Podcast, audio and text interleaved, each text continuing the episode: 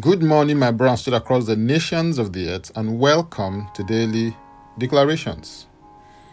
Our declaration is coming from Exodus chapter 5, verse 1 and 2, and it reads Then the prophet Haggai and Zechariah the son of Iddo, prophets, prophesied to the Jews who were in Judah and Jerusalem, in the name of the God of Israel, who was over them.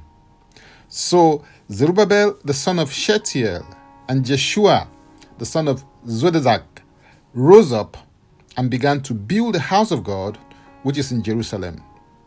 And the prophets of God were with them, helping them.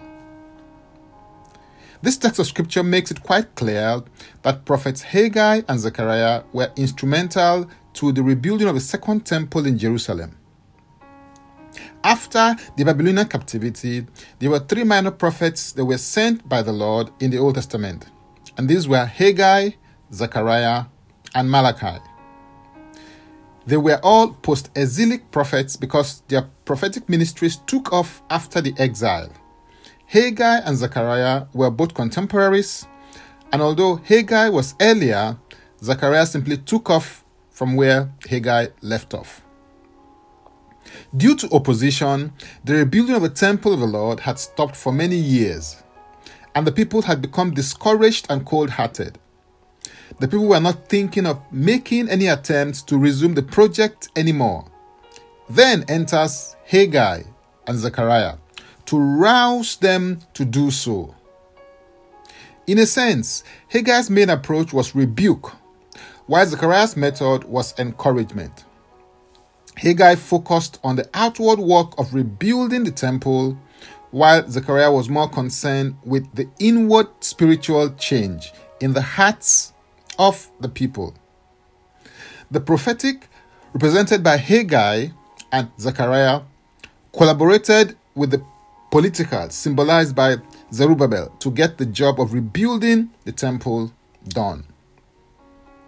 Ezra 6 and verse 14 declares so the elders of the Jews built and they prospered through the prophesying of Haggai the prophet and Zechariah the son of Iddo.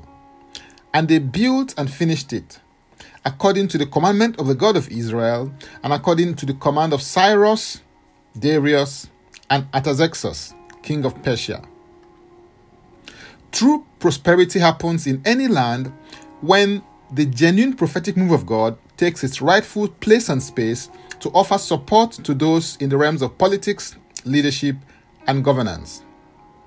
At this time in the history of the children of Israel, they were able to build the second temple by starting and finishing it because of the tag team efforts of their elders, coupled with the constant and consistent prophesying of Haggai the prophet and Zechariah the son of Iddo.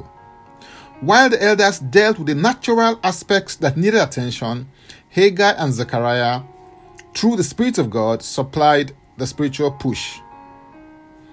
In order to rise in any field, sphere, or domain, you need an inward spiritual change in your heart coupled with an outward physical action with your hands.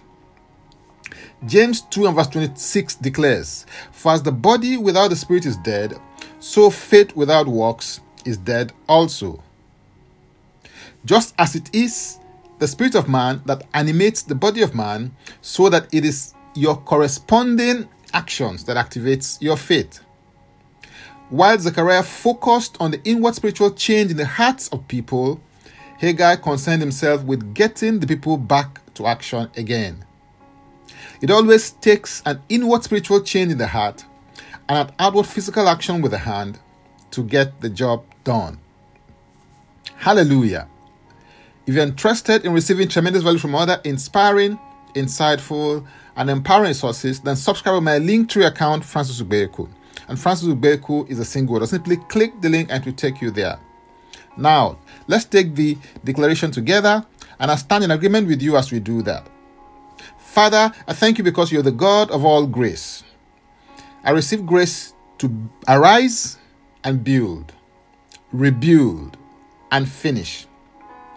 I received the anointing to build, the anointing to rebuild, and the anointing to finish. I declare that things come alive increase, grow, and multiply in my heart and in my hands by the connection to the Spirit of life in Christ Jesus.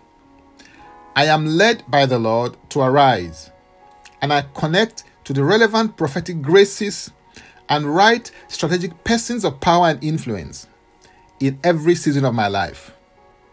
In Jesus' name, Amen. If you'd like to receive eternal life, which is a God kind of life, please say this prayer after me.